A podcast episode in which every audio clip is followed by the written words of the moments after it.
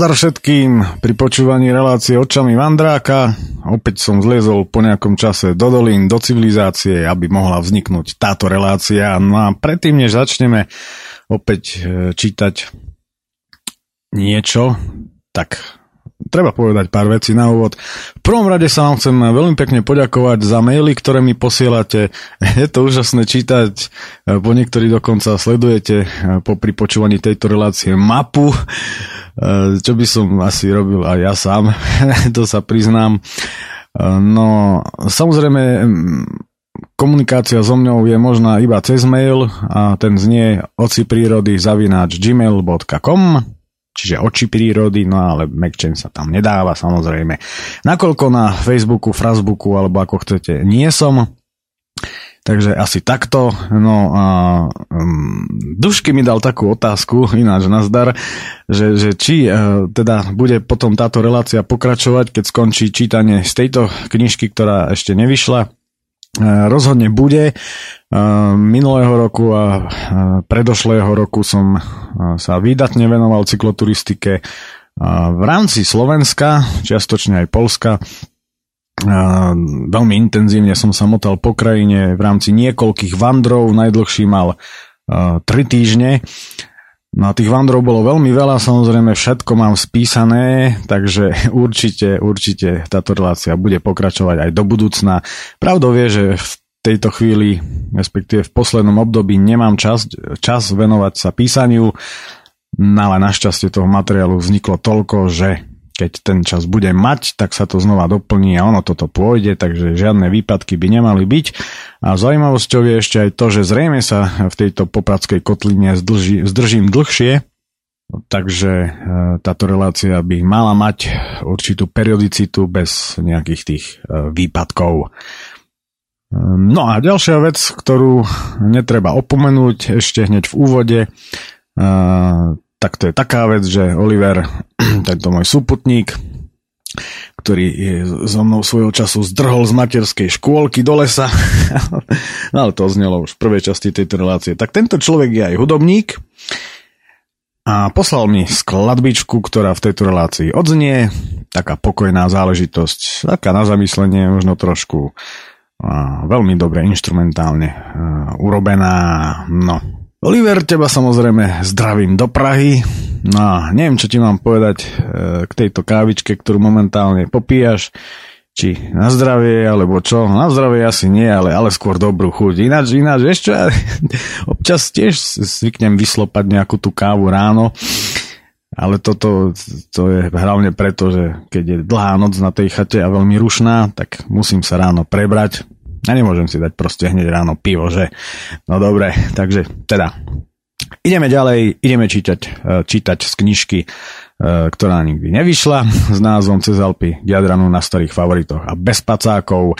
Toto je desiaté jubilejné vydanie tohto pokračovania v čítaní, ktoré sme v rámci minulej relácie usekli na mieste nad mestom Terst v Taliansku, kde sa Oliverovi rozosral bicykel, praskli mu dve špajle na zadnom kolese, v obrovskej horúčave sme sa štverali k slovinským hraniciam a používali veľmi nepublikovateľné slová, že by sa aj Talian čudoval. No, takže od tohto momentu začíname s čítaním, pri počúvaní ktorého vám prajem absolútnu pohodu.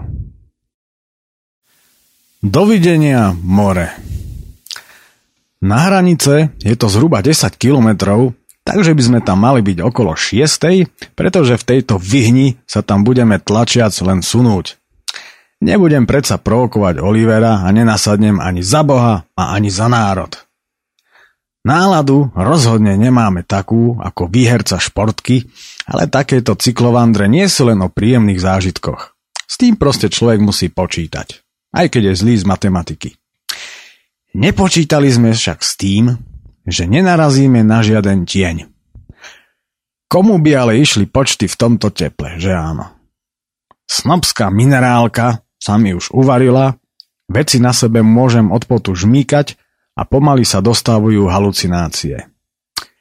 Vidím sa ponorený pokrk vo vode v tienistej morskej zátoke, obloženej švédskymi stolmi, prehýbajúcimi sa pod množstvami jedla od výmyslu sveta a na každom kroku sa tu čapuje chladené pivo a v početných potokoch tu tečie tá najchutnejšia voda na svete.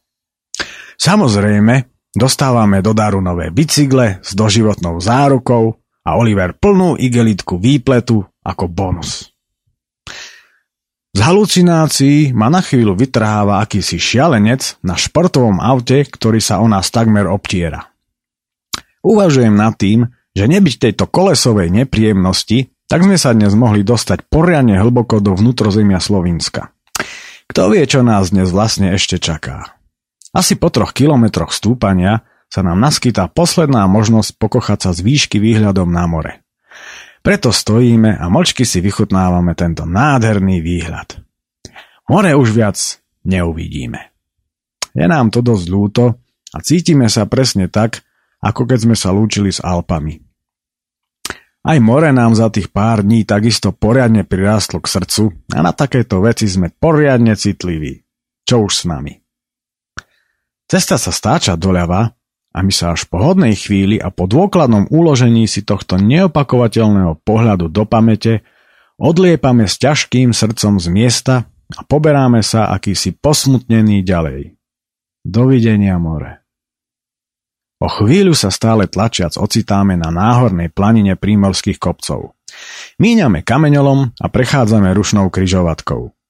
Jedna cesta smeruje do nákladného prístavu, druhá zase na ďalší hraničný prechod – Krajnica cesty je neustále posiata neuveriteľným množstvom odpadkov a toto je asi jediná vec, ktorá mi na týchto južanoch naozaj vadí. V tom smetisku nachádzam aj niekoľko odrazových sklíčok a tak si ich v zápäti pripevňujem na bicykel, aby som tak zvyšil svoju reflexiu. Oliver už má zadnú časť bicykla ovešanú množstvom rôznych odrazových sklíčok a samolepiek pretože ich už od začiatku našej cesty konfiškuje z vyvrátených stĺpikov pri cestách. Zašera pri styku so svetlom z reflektora svieti ako vianočný stromček v byte riaditeľa elektrárne. Byť videný čo možno najlepšie je však veľmi podstatné, najmä tu, pretože tu sa po cestách premáva nemalé množstvo rôznych pacientov. Hlad už máme masakrálny a tak ho aspoň zaháňame uvarenou snobskou minerálkou, či skôr s tým, čo z nej urobila táto páľava. Máme už len dve instantné polievky, ale bez vody sú nám aj tie na nič. Po pár kilometroch už vchádzame do typickej stredomorskej dediny Basovica. V jednej záhrade akýsi chlapiek polieva kvety. Okamžite mierim k nemu a prosím ho o vodu. Vysmiatý chlapík Vidiac nás takých zdevastovaných, nám zo žartu vraví, že nás tou hadicou môže aj osprchovať. Okamžite ho beriem za slovo. Nevedno prečo, ale tvári sa dosť vyjavene, keď ho ujistujeme, že to myslíme naozaj vážne. Napokon sa v dedine začína divadlo pre okolidúcich, keď nás chlapík cez plot chvíľu ostrekuje záhradnou hadicou. Neuveriteľný pocit. Človeku nášho typu naozaj ku šťastiu veľa nechýba a teraz sa nám ho dostáva poriadna dávka v podobe všetkých fliaž plných vody a regeneračného studeného osvieženia. Tento sa celý život ženie len za bohatstvom, peniazmi a majetkom, takéto šťastie a radosť z úplne prirodzených vecí nikdy v živote nepocíti. Dozvedáme sa, že v tieto dni v tomto regióne padajú teplotné rekordy. Vôbec nás to neprekvapuje, lebo na podobné nástrahy máme jednoducho šťastie. Ale čo človeka nezabije, toho aspoň dokaličí. Lúčime sa s našim vodným spasiteľom a mierime do tieňa pod košaté stromy rastúce pred kostolom. Pauzuje tu aj peletón zjavne cyklistických pretekárov na tréningu, s ktorými sa Oliver okamžite dáva do reči. Chlapi sú po informáciách, odkiaľ a kam ideme a koľko máme rokov, Falát zaskočený, ale vraj mu pomôcť nemôžu, pretože ich servisná dodávka je už vraj kvôli nejakému nečakanému problému v Terste, kam majú namierené. V tu prítomných sprievodných autách náhradné špajle žiaľ nemajú. Štve ich, že nám nemôžu pomôcť a nás samozrejme ešte viac. Všetci nám ale s neskrývaným obdivom poriadne fandia, čo nás aspoň trochu teší. Po chvíli sa peletón poberá ďalej a začínajú si s nami podávať ruky. Teplom úplne zdevastovaný a s hlavou mimo tela dúfam, že si nebudem musieť podať ruku s každým z asi 50 pretekárov, aj keď sú všetci fajn. Ako sme sa s turbotupcom stretli. Opäť sme značne zronení, pretože nám na chvíľu svitla nádej, že sa tento problém vyrieši. Nakoniec, nevedno prečo, Oliver smeruje do kostola. Tam by som teda špajle rozhodne nehľadal, ale je tam aspoň citeľnejší chládok než vonku a práve preto tam Oliver vliezol. Po pár minútach pokračujeme ďalej. Opúšťame nadmieru sympatickú dedinu, za ktorou sa rozprestierajú početné políčka a záhrady lemované kamennými múrikmi. Za sústavou políčok a záhrad sa rozprestierajú rozsiahle lúky s ako inak úplne žltou, slamoidnou trávou, na ktorých tu kempuje či piknikuje pomerne dosť ľudí. Na jednej takejto lúke stojíme a varíme si polievku, pretože po celodennej hladovke nám už žalúdky burácajú tak, ako burácali davy na námestiach pri úvodzovkách prevrate v 89. Rozhodli sme sa pre šampiňónovú, do ktorej dávame ešte aj bujón, ale ako inak, hlad nám nezaháňa ani náznakom, keďže si ju dávame na poli a znova sa tak dostávame iba k poštekleniu žalúdkov. Je nám jasné, že zajtra musíme v Slovinsku uskutočniť poriadny nákup, ako aj to, že opäť bude krvácať náš rozpočet. Pretože to, že sme vtedy v supermarkete v Tavagnáce videli tlačiť davy Slovincov preplnené vozíky, neveští nič dobré. Je pol siedmej a my s burácajúcimi žalúdkami prichádzame na hranice. Na talianskej colnici o nás absolútne nikto nejaví ani len najmenší záujem. Traja colníci debatujú pred dverami a o nič sa vôbec nezaujímajú. Sunieme sa teda ďalej. Medzi oboma colnicami sa nachádza aj tzv. duty free shop, čiže obchod bez cla. Platiť sa tam však dá len v dolároch alebo v markách. Takže zase nič. Bez taktu však majú len samé hlúposti. Oliver ale pri sebe nachádza jednu zatúlanú marku a mierí do obchodu. Logicky ma preto neprekvapuje, že sa nevracia s plným nákupným košíkom. Presúvame sa na slovinskú colnicu. Do cesty nám okamžite vchádza značne široký, napaprčený colník s veľkým pretekárským bruchom, ktorému preteká cez opasok pomaly až ku kolenám. Podobne ako colníci na Plekempase Pôsobí, ako keby ušiel z nejakého komiksu. Lenže, bohužiaľ pre nás, pôsobí značne arogantne a jeho pohľad je nadmieru nesympatický. Dobrák typu Julius Satinský to žiaľ teda zjavne nie je. Jeden jeho pohľad mi stačí, aby som vedel, že tento si nás bez milosti podá. S nadmieru neprivetivým výrazom tváre nám kontroluje pasy tak, ako keby sme boli najhľadanejší zločinci na svete. Po chvíli sa na nás bez slova pohrdavo zahľadí a neskôr nás vyzýva, aby sme mu ukázali, koľko máme peňazí, pretože vraj podľa nejakého slovinského zákona treba mať pri vstupe do krajiny hotovosť 100 nemeckých mariek na osobu. Toľko samozrejme nemáme. Každému nám do stovky chýba niečo cez 20 mariek. Chcieť od vandráka 100 mariek je ale aj tak poriadna drzosť. Napaprčenec sa zastrája, že nás do Slovenska v žiadnom prípade nepustí, pretože na tranzit nemáme dostatočný obnos peňazí. Nasledujú nekonečné minúty prehovárania. Nikoho som v živote takto dlho neprehováral ako toho turbomagora. Rozprávam plynule srbochorvátsky, ale evidentne som nám tým iba poškodil. Pred vojnou v Jugoslávii to bol úradný jazyk aj v Slovinsku, ktoré ako štát neexistovalo a bolo súčasťou Jugoslávie. A medzi srbštinou, chorváčtinou a slovinským jazykom je rozdiel asi taký, ako medzi záhoráckým nárečím a slovenčinou. Darmo mu vysvetľujem, čo všetko sme prešli a zažili a že ich krajinou potrebujeme prejsť, aby sme sa mohli dostať domov a že nemôžeme za to, že nám práve nami doposiaľ nepoznané Slovinsko stojí v ceste. Nič na neho nezaberá. Je to vraj futbalový fanúšik, ktorý evidentne omylom zhltol nafúknutú loptu a žiadni cyklisti ho vraj vôbec nezaujímajú a nemá ich rád. Skúšam diplomaticky udrieť na národnú slovinskú hrdosť a popravde mu tvrdím, že sa strašne tešíme na to, ako budeme putovať Slovinskom, keďže sme tu ešte nikdy neboli.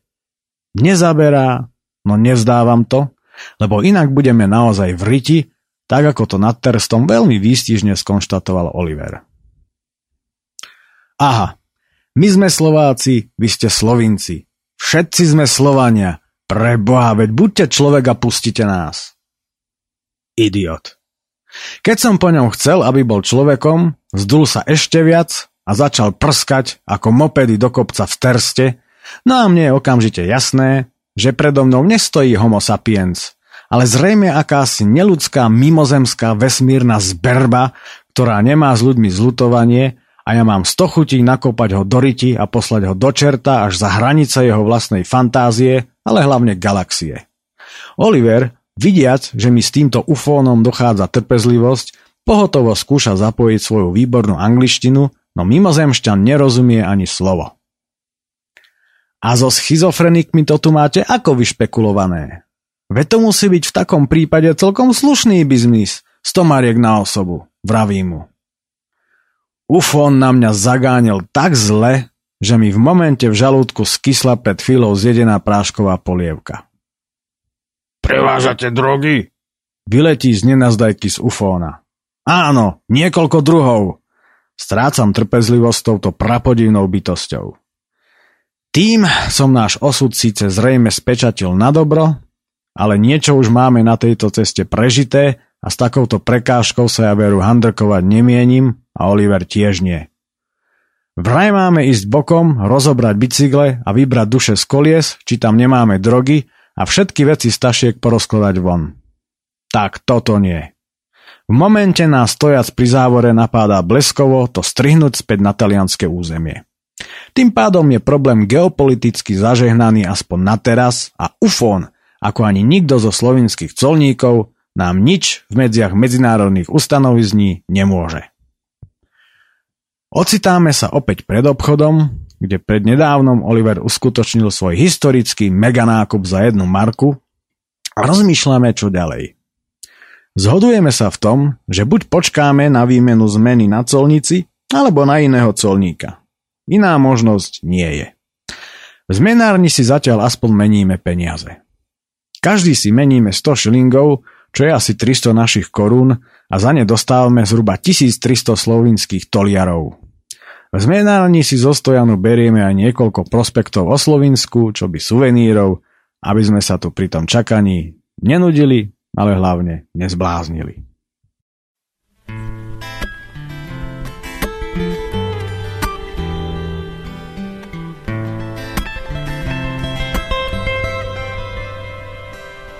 Prebudiť sa do cudzieho rána je ako preskočiť pár strán a minúť breh. Zabiť cudzie lieky to sa stáva, veď nejde o život, len v duši padá sneh.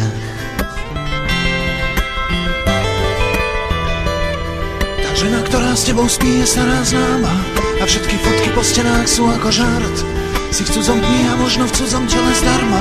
Chcelo to pauzu To je ten kombík vedľa štart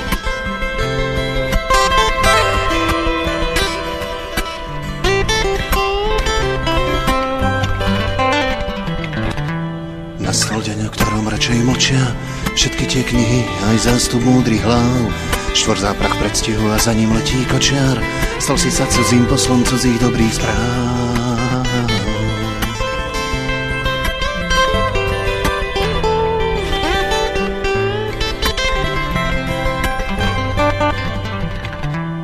Ak ti raz veštec vyloží zlé karty Možno ťa na polceste zradí verný pes Odložím pre teba tie tvoje dlhé sparty Možno už zajtra Dnes je však dnes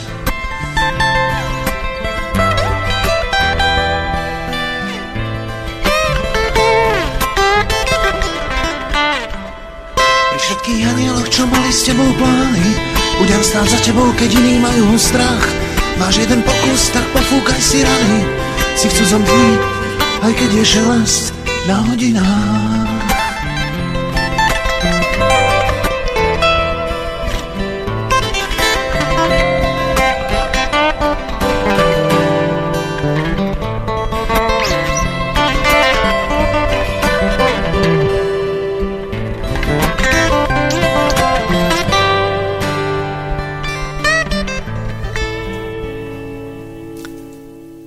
Dlhom čase nachádzame krásne miesto na nocľah. Je 8 hodín a na slovinskej strane sa zjavuje akýsi prívetivý colník. Teda aspoň dúfam. Ufón už zrejme sedí v tanieri a ťahá do čerta vesmírom. Bodaj by sa zvalil desi do čiernej diery. Riskujeme to a opäť vchádzame na slovinské územie. Dotyčný colník nám len zbežne kontroluje pasy, tajomne sa usmeje, ako keby o celom incidente s ufónom vedel a nakoniec nám s úsmevom bez zbytočných okolkov praje šťastnú cestu Slovinskom. Hurá! Oliver od radosti v eufórii skáče na bicykel a zabudnúc na zdevastované koleso s radostným zverským revom za udiveného pohľadu colníka zaberá do pedálov a koleso devastuje ešte viac. Eufória však hneď za colnicou končí a o slovo sa nekompromisne hlási týmto činom poriadne zväčšená osmička a že bicykel prakticky nepojazdný. Znova teda tlačíme. Putujeme píniovým lesom, ktorý nádherne vonia. Pínia je totižto veľmi špecifická a aromatická príbuzná borovice, len má dlhé, svetlozelené ihličie, mierne odlišnú farbu kôry ale hlavne nádhernú a ničím nenapodobiteľnú a veľmi výraznú podmanivú vôňu. Škoda, že rastie len v subtropickom pásme. Tú intenzívnu vôňu proste milujem. Popri ceste je stále rovnaké smetisko ako v Taliansku. Niektorým ľuďom by som tie ich odpadky dokázal vysypať rovno pred dvere. Kedy už konečne dostaneme všetci rozum? Až keď sa s našou matkou zemou naozaj niečo stane? Cestu tu rozširujú, takže je vlastne rozostávaná, ale dopravu to nejako nekomplikuje, nakoľko je premávka veľmi nízka. Konečne. Čas poriadne pokročil a začína sa stmievať. V tejto krajine plnej bielých skál, spálenej trávy, trnistých kríkov, roztratených ciprišov, divých fík, pínií a borovíc si už teraz veľmi intenzívne hľadáme nejaké miesto na nocľah. Bez váhania, nasledujúc inštinkt, to stáčame na akúsi zarastenú trávnatú a zjavne dlho nepoužívanú cestu smerom doprava, smerujúcu do krovinatého lesíka. Na jednej menšej lúčke sa okamžite ako napovel úplne mlčky rozkladáme pod borovicou. Sme neskutočne unavení a samozrejme aj poriadne hladní. Dnešná terapia v podobe aj na tento región vysokých teplôt a absencia jedla v žalúdkoch zohráva svoju rolu. Vôbec spolu nekomunikujeme. Každý vie, čo má robiť a hlavne každý z nás chce čo najskôr spať. Pripravujeme si miesto na nocľah a vo finále sa prikrývame stanom. Dážď v týchto zemepisných šírkach nehrozí ani náhodou a spať len tak počirákom je to v tomto teple to najlepšie, čo môže byť. Závoj noci nás konečne osvieži a vdychovanie o poznanie chladnejšieho vzduchu počas spánku bude mať priam zázračné liečivé účinky pre náš zničený organizmus. Len dúfam, že nám cez ksichty nebudú liesť v noci hady, ktorých tu je požehnanie, a škorpióny, ktoré sa tu taktiež, avšak našťastie nehojne vyskytujú. Od cesty sme vzdialení asi len 40 metrov a tak nás v noci občas budia prechádzajúce autá. Stále sa do nekonečna prevraciam, lebo moje nešťastné brčkavé vlasy mi od morskej soli úplne stvrdli a pri ležaní ma všade tlačia, ale nakoniec konečne začínam spať hlbokým a liečivým spánkom. 23.7.1995 Slovinské šoky Z rána nás takisto ako aj včera, prebudza silný vietor lomcujúci s borovicou nad nami a so stanom. Oliver okamžite nadáva, že sa vôbec nevyspal. Ja som sa, až som sám prekvapený, vyspal celkom dobre, báš kráľovsky. Súputníka navyše sužujú bolesti hlavy a nepochybne aj starosti o koleso, ale to je aj tak našim spoločným problémom. Zásoby vody okamžite značne eliminujeme oblievaním sa, nakoľko je zase veľmi horúco. Namiesto ranejok hltavo od hladu a aj od smedu pijeme množstvo vody. Aspoň sa nám poriadne prečistí organizmus. Musím sa s niečím priznať. Strašne, ale naozaj strašne ma nebaví vykonávať veľkú potrebu. Mám proste iné koníčky. Niekedy si musím odbehnúť po každom jedle, ale keďže sme včera nič nejedli, tak mám konečne svetý pokoj a celkovo si dnešné ráno dosť užívam. V rekordnom čase sa balíme a tlačíme to ku hlavnej. Pri nej ešte chvíľu stojíme a so zatiaľ ešte neuvarenými hlavami opakovane centrujeme to nešťastné koleso. Po nejakom čase sa nám darí deformáciu kolesovú, barzo zbrutalizovanú, zmierniť na deformáciu priateľnejšiu, nezbrutalizovanú a tak Oliver víťazoslávne rozhoduje, že sa tlačiť nebude. Predsa len, včera sme boli úplne nepoužiteľní a naše hlavy absolútne nefunkčné. Spočiatku ideme sledujúc koleso veľmi pomaly. Pri jednej benzínovej pumpe si mienime doplniť zásoby vody a ja zistujem, že medzi slovinským jazykom a srbochorváčtinou je predsa len väčší rozdiel, ako som to odhadol včera pri nepriateľskom rozhovore s ufónom. Ten sa zrejme snažil komunikovať aj srbochorvátsky, lenže pumpár na mňa hľadí ako si divne a evidentne nechápe, čo vlastne chcem. Nakoniec nachádzame vodu aj bez jeho pomoci a mne neustále vrta v hlave jazykový problém. V Slovinsku si zrejme asi moc nepokecám. Napreduje sa nám dosť obťažne, pretože fúka veľmi silný nárazový protivietor priamo do čela a kvôli hladovke, ktorú už druhý deň nedobrovoľne držíme, sme úplne oslabení. Opäť je pekelné teplo a tak sme vďační aj za ten protivietor.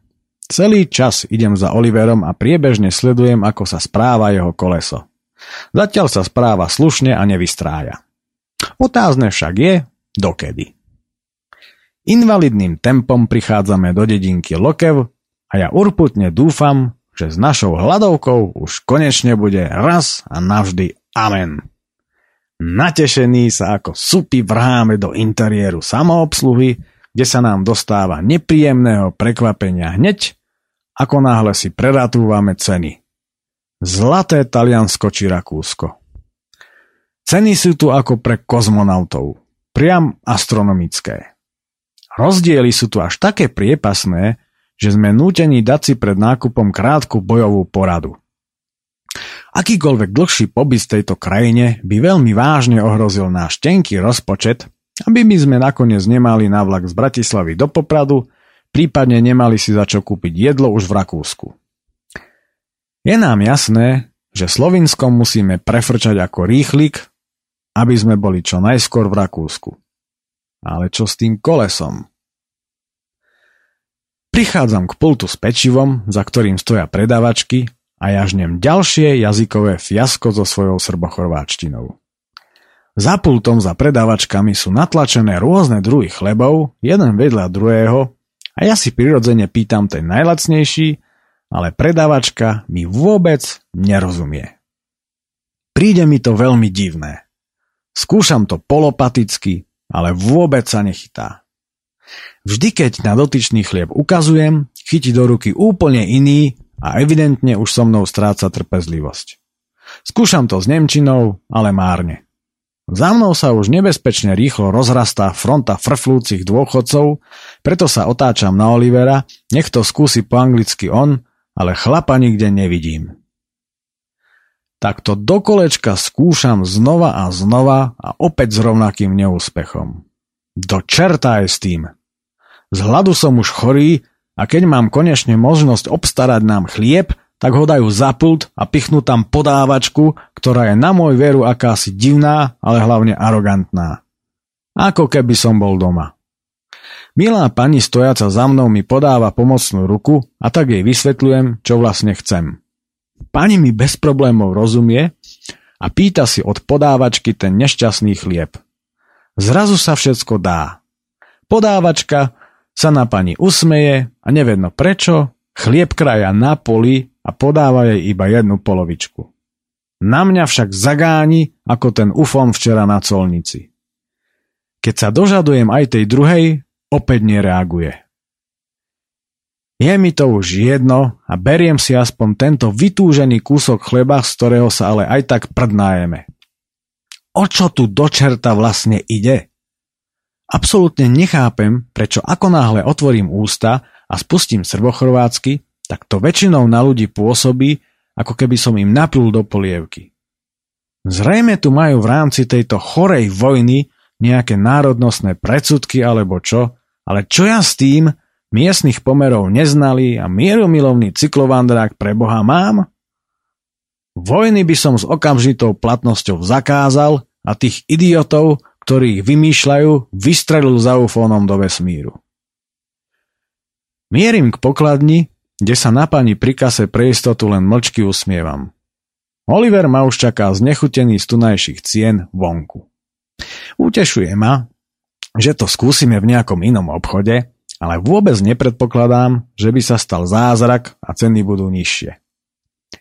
Započúval som sa radšej do vraví okolo stojacich ľudí a analizujem tunajší jazyk.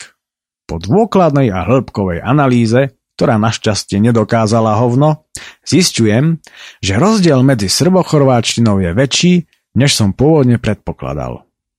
Lenže ešte pred 4 rokmi bola Juhoslávia jeden štát a úradnú srbochorváčtinu predsa musel každý ovládať. A práve toto mi príde divné. Odteraz budem všade používať iba angličtinu a hotovo, prehlasuje Oliver. A ja zase na každého pôjdem po nemecky a šmitec. To by bolo, aby sme si s takou prkotinou nedali rady, hovorím. Lenže keď sa medzi sebou budeme rozprávať na verejnosti po slovensky, tak to asi budeme opäť v háji. Tu má Oliver. Hm. Tak to sa ale obávam, že sme nakoniec aj tak v háji, pretože ty síce vieš po anglicky, ale ja nie. Ja viem zase po nemecky, ale ty nie. Tak a čo teraz? Teraz sa hlavne poďme najesť. Slovinsku proste musíme prejsť čo možno najrýchlejšie, aj keby sme mali ísť aj v noci.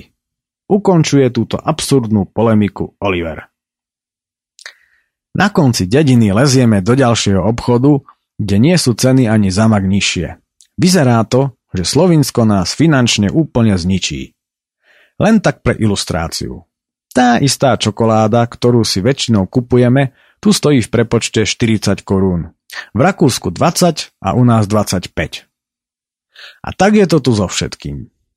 S takýmito obrovskými cenovými rozdielmi sme absolútne nepočítali.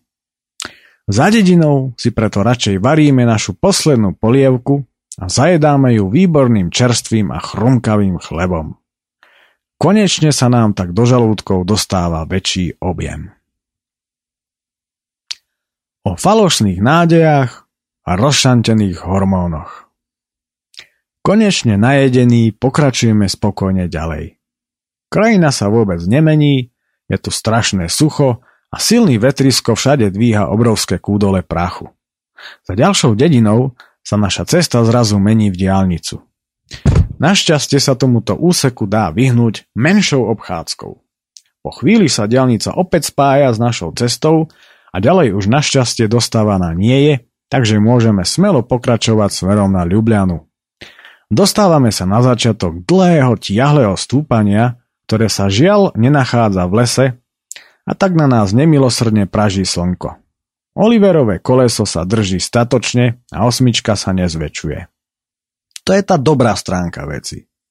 Tou horšou je fakt, že sa tu stavia diálnica a okolo nás sa preháňa jeden nákladiak za druhým sprevádzaný neskutočnými kúdolmi prachu a výfukových splodín a nám sa tak po raňajkách dostáva výdatného dezertu. Stúpanie končí až na sedle pod 1026 metrov vysokým vrchom Vremščica. Po ľavej strane máme 1313 metrov vysoký vrch s absolútne príznačným názvom Suhý vrh.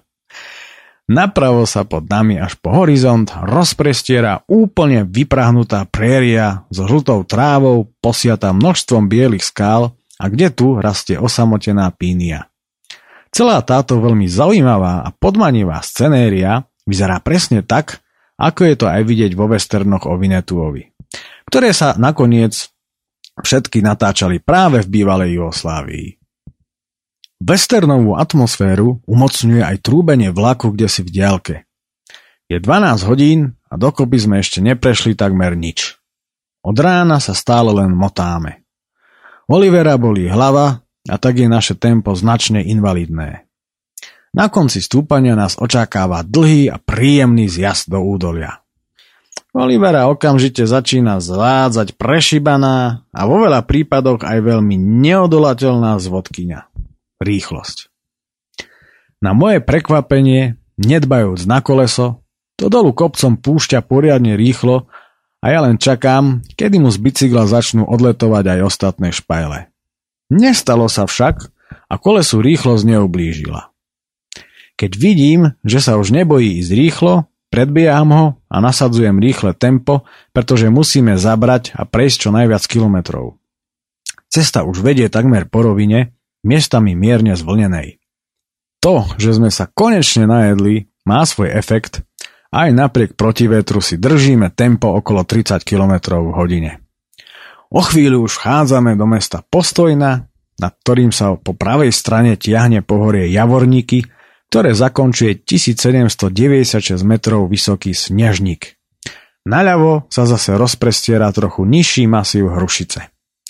Okolie je tu veľmi pekné, oči sa vôbec nenudia, pretože ich pohľad neustále spočíva na okolitých kopcoch. Cesta po rovinách bola naozaj ubíjajúca nuda. Prechádzame kryžovatkou v centre a napravo od nás si všímame, že v protiláhlom parku sa poflakuje pomerne veľké množstvo cyklovandrákov, avšak menej nabalených ako sme my. Oliver zajasal. Svitá tu nádej, že niekto z nich bude mať náhradné špajle. Hneď, ako nás badali, začali nám kývať, aby sme išli k ním a niečo po nás vykrikujú. Srdečne sa s nami zvítavajú a okamžite sa dávame do reči. Sú to Maďari a idú z Ríma do Budapešti. Parádna štreka. Vedia aj po anglicky, aj po nemecky a všetci sú neskutočne fajn. Sú veľmi radi, že stretávame podobne postihnutých, pretože v týchto končinách naozaj ďalkového cyklovandráka človek nestretne len tak. My sme dialkarov naposledy stretli 3 dní dozadu niekde za Udine. Všetci sú od slnka úplne tmavohnedí a v týchto sústavných horúčavách ísť takúto diálku to je naozaj obdivuhodný výkon. My sme sa aspoň schladili v Alpách. Oproti nám však majú veľkú výhodu. Je ich 20 a sprevádzajú ich 3 dodávky. Takže on to v podstate až taký dobrodružný cyklovander nie je. Jedna je pojazdný servis, v druhej majú zásoby jedla a v tretej sa vezie ten, komu sa nechce šliapať a spávajú v kempoch. Nuž, na takýto typ cyklovandru by sme sa teda nedali. Nemá to totiž tú správnu šťavu. Debatujeme o cykloturistike, vymieňame si zážitky a chlapi sú z nás unesení, že to robíme takto na divoko. Vravíme im, nech si to niekedy tiež takto vyskúšajú, aby mali po rokoch na čo spomínať, aj keď to ale väčšinou nie je medlízať. Po niektorí z nich už majú pochodené kadečo, ale všetky výpravy riešili takýmto spôsobom. Veľmi ochotne Oliverovi darovali dve špajle a takmer sa naštvali, keď sme im za ne chceli dávať peniaze, keď sme im v rámci debaty oznámili svoj vek.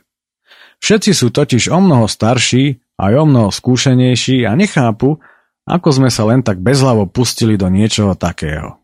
Hm, my už ale iní nebudeme a teraz neviem, či je to dobré alebo zlé.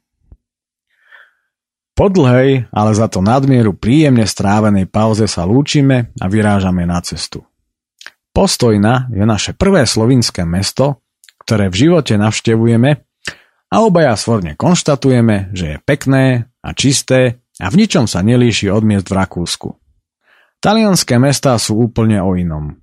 Tu cítiť určitú kultivovanosť a povedal by som, že Slovinsko má toho naozaj pramálo spoločného s ostatnými štátmi bývalej Jugoslávie. Pomaly, opäť mám uvarenú hlavu, to celé začínam chápať, prečo sa vlastne okamžite odtrhli a prečo nechcú mať so zvyškom bývalej Jugoslávie nič spoločného.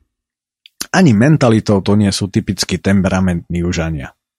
Preto tých pár ľudí už ani neodsudzujem za to, že sa ku mne zachovali tak, ako sa zachovali. Ufón je však iný prípad. To totiž to rozhodne nebol človek. No a celkovo to tu vyzerá ako hoci kde v západnej Európe. Len tie ceny.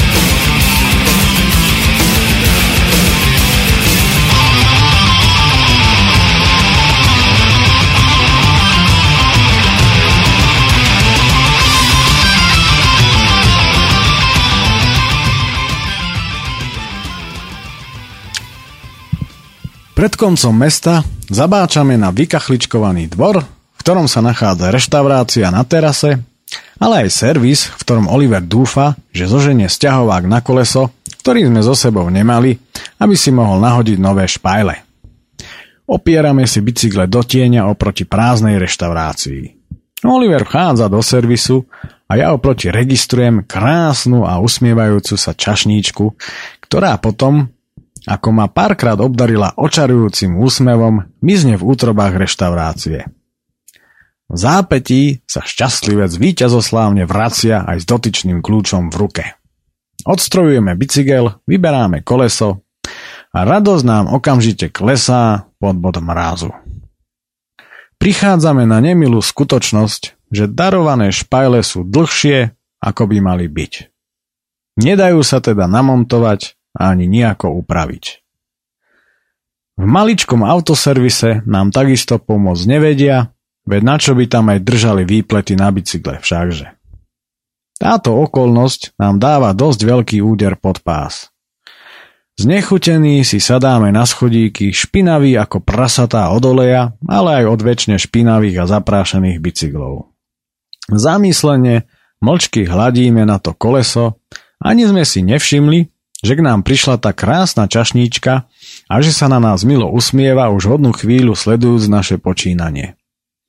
Usmievame sa na ňu ako mesiačikovia na hnoji a zrazu z nej vylezie, či by sme sa neurazili, keby nám doniesla niečo dobré a chladené. Vôbec sa nezdráha komunikovať srbochorvátsky a tak len nesmelo pritakávam, pretože zamýšľajúca opäť so statočne prehratou hlavou nad ďalším osudom tohto nešťastného kolesa ako si neviem, či nám to chce doniesť len zo sympatí, alebo preto, aby zarobila, keďže sa nachádzame na výsosnom území prilahlej reštiky. Dievča odchádza a my polemizujeme o tom, čo urobíme, keď po nás bude chcieť peniaze. Pretože nech nám prinesie čokoľvek, bude to určite stať Mailand a o žiaden ďalší prúser rozhodne nestojíme. Centrujeme radšej koleso, pretože osmička sa trošičku zväčšila a nahadzujeme ho na bicykel. V zápäti k nám mierí vysmiata kráska s dvoma veľkými pohármi hnedej grgacej vody pravdepodobne Coca-Coli aj s ľadom.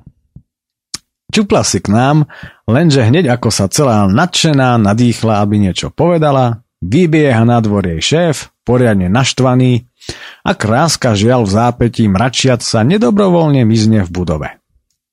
Nádzujeme teda batožinu na Oliverovú silnú mrchu, ako svoj bicykel s obľubou nazýva, a usrkávame z chladeného nápoja. A keďže už máme tú servisnú prestávku, tak na bicykloch kontrolujeme úplne všetko, až sa to nakoniec zmení v nefalšovaný audit. Výsledok auditu ale našťastie nie je vôbec rozostrašný a všetky drobné závady rýchlo odstraňujeme. Napokon odnášame prázdne poháre do reštiky. Kráska sa na nás milo usmieva a vraví, že je veľmi rada, že nám mohla urobiť radosť. Jej šéfovi, zrejme majiteľovi, sa to však vziaľne nepozdáva a tak nastáva koniec akýmkoľvek ďalším dialogom. S rozšantenými hormónmi teda vychádzame von a opäť sa jednohlasne zhodujeme v tom, že toto proste musíme vybicyklovať.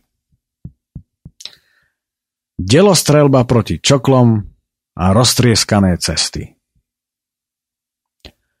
Osud je nám nápomocný a hneď za mestom pred nás stavia prekvapivé, priam tatranské stúpanie.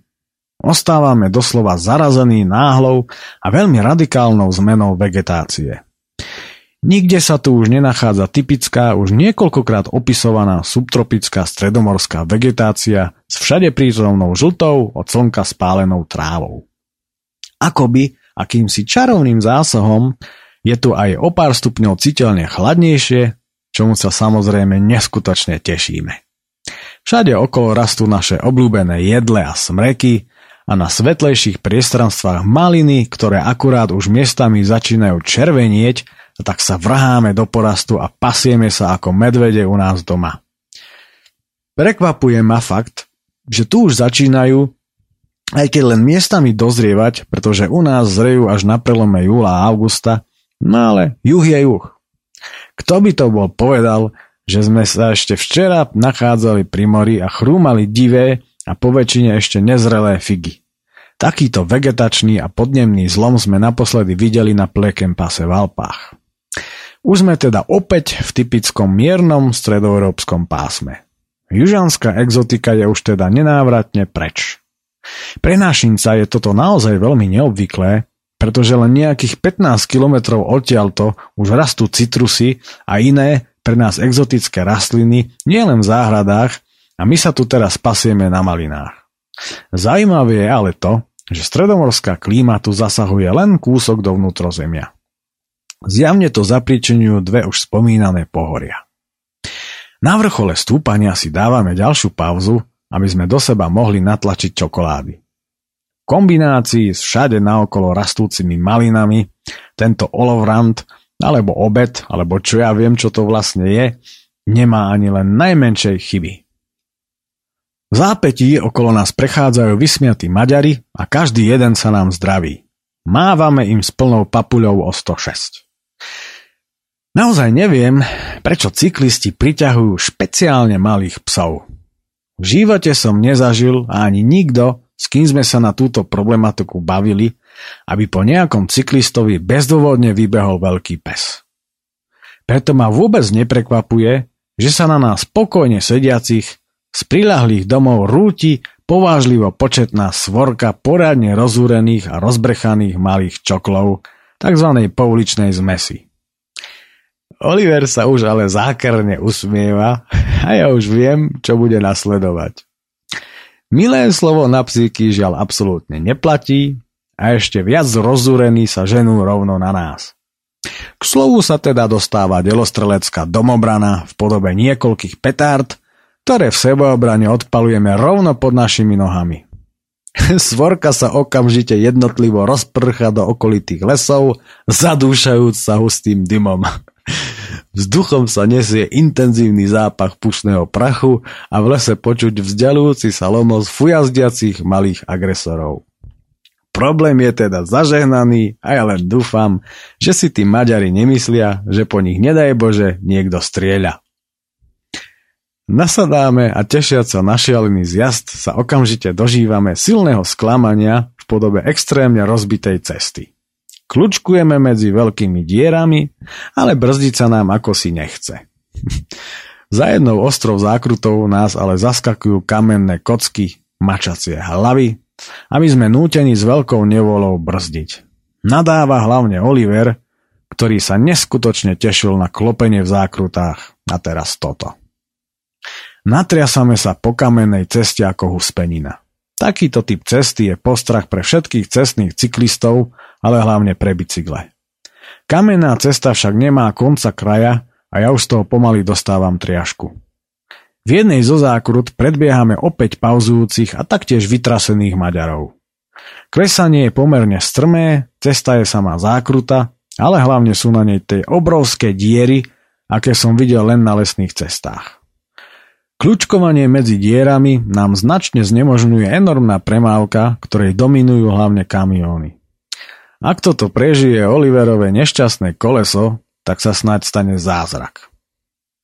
Pod kopcom preto radšej stojíme v jednej dedine pred akousi schátranou školou, demontujeme koleso a znova ho centrujeme. Tento tankodrom ho poriadne rozcentroval. Medzi tým nás zase za veľkého zdravenia predbiehajú Maďari. Po technickej pauze, ktorých nás ešte zjavne čaká veľa, pokračujeme po už našťastie asfaltovej ceste. Prechádzame dedinami, ktoré striedajú smrkové lesy, lúky a polia. Premávka konečne trochu ustala, pretože väčšina aut sa presunula na dokončený úsek diálnice. V jednej dedine za nami vybiehajú dvaja, ako inak, opäť malí rozúrení psi. Nepríjemne nám dobiedzajú do kolies. Priam neludské, brutálne zrevanie z plných pľúc má ako vždy rýchle a zaručené terapeutické účinky, pretože všetky tieto malé čokle, napriek tomu, že sú také agresívne, sú aj veľmi zbabelé a väčšinou aj strašne sprosté. Jeden problém zažehnávame a prichádza ďalší. Cesta je zase z kamenných kociek a znova poriadne rozbitá. Radostné úsmevy nám to na tvárach práve nevyčarováva. Po pár nekonečných kilometroch sa cesta mení v panelovú, čo je len ďalšia obdoba tankodromu. Otrasné niečo. Medzery medzi panelmi sú veľmi veľké, ale hlavne sú všetky panely nakrivo a tak sú medzi nimi v spojoch poriadne výškové rozdiely. Od 3 do 5 cm. Oliverovi stále niečo padá z bicykla, ja si neustále naprávam batožinu, často stojíme a doblba centrujeme to prekliaté koleso. Neustále si kontrolujem všetky skrutky na bicykli a z tejto panelovky už mám naozaj zlé stavy. Cesta pôsobí dojmom, ako keby tu tie panely len nahádzali. Po takejto strašnej ceste som teda už veľmi dávno nešiel. Naposledy ešte za socializmu vo východnom Nemecku v okolí Drážďan. Rozbitá cesta nás neskutočne brzdí a vyzerá to, že ešte aj veľmi dlho bude. Obzerať sa po krajine príliš nemôžeme, pretože sa musíme pekelne sústrediť na cestu. O 8. večer sa oslovo hlási hlad a nám už s touto prehistorickou cestou dochádza trpezlivosť. Odbáčame na priláhle odpočívadlo, ktoré však nie je vyasfaltované, ale nachádza sa na ňom asi 4 cm vrstva veľmi jemného prachu. Proste paráda. V tomto bordeli si varíme špagety a sem tam okolo nás prechádza nejaké to auto, vychádzajúce z odpočívadla a za ním sa na nás valia husté kúdole prachu. Od prachu sme preto celkom logicky úplne siví a večera nám tiež poriadne škrípe medzi zubami. Záver, Záverovič, Záverov hovorí, že koniec a tak budeme končiť prednešok. Budeme sa počuť opäť o týždeň, samozrejme, verím, že v rovnakom vysielacom čase. Čokoľvek kľudne posielajte na mail oči prírody, ale teda oci prírody zavinač gmail.com Od mikrofónu sa s vami lúči Peter Miller a majte sa pekne, do zbicyklovania a to je bolo všetko.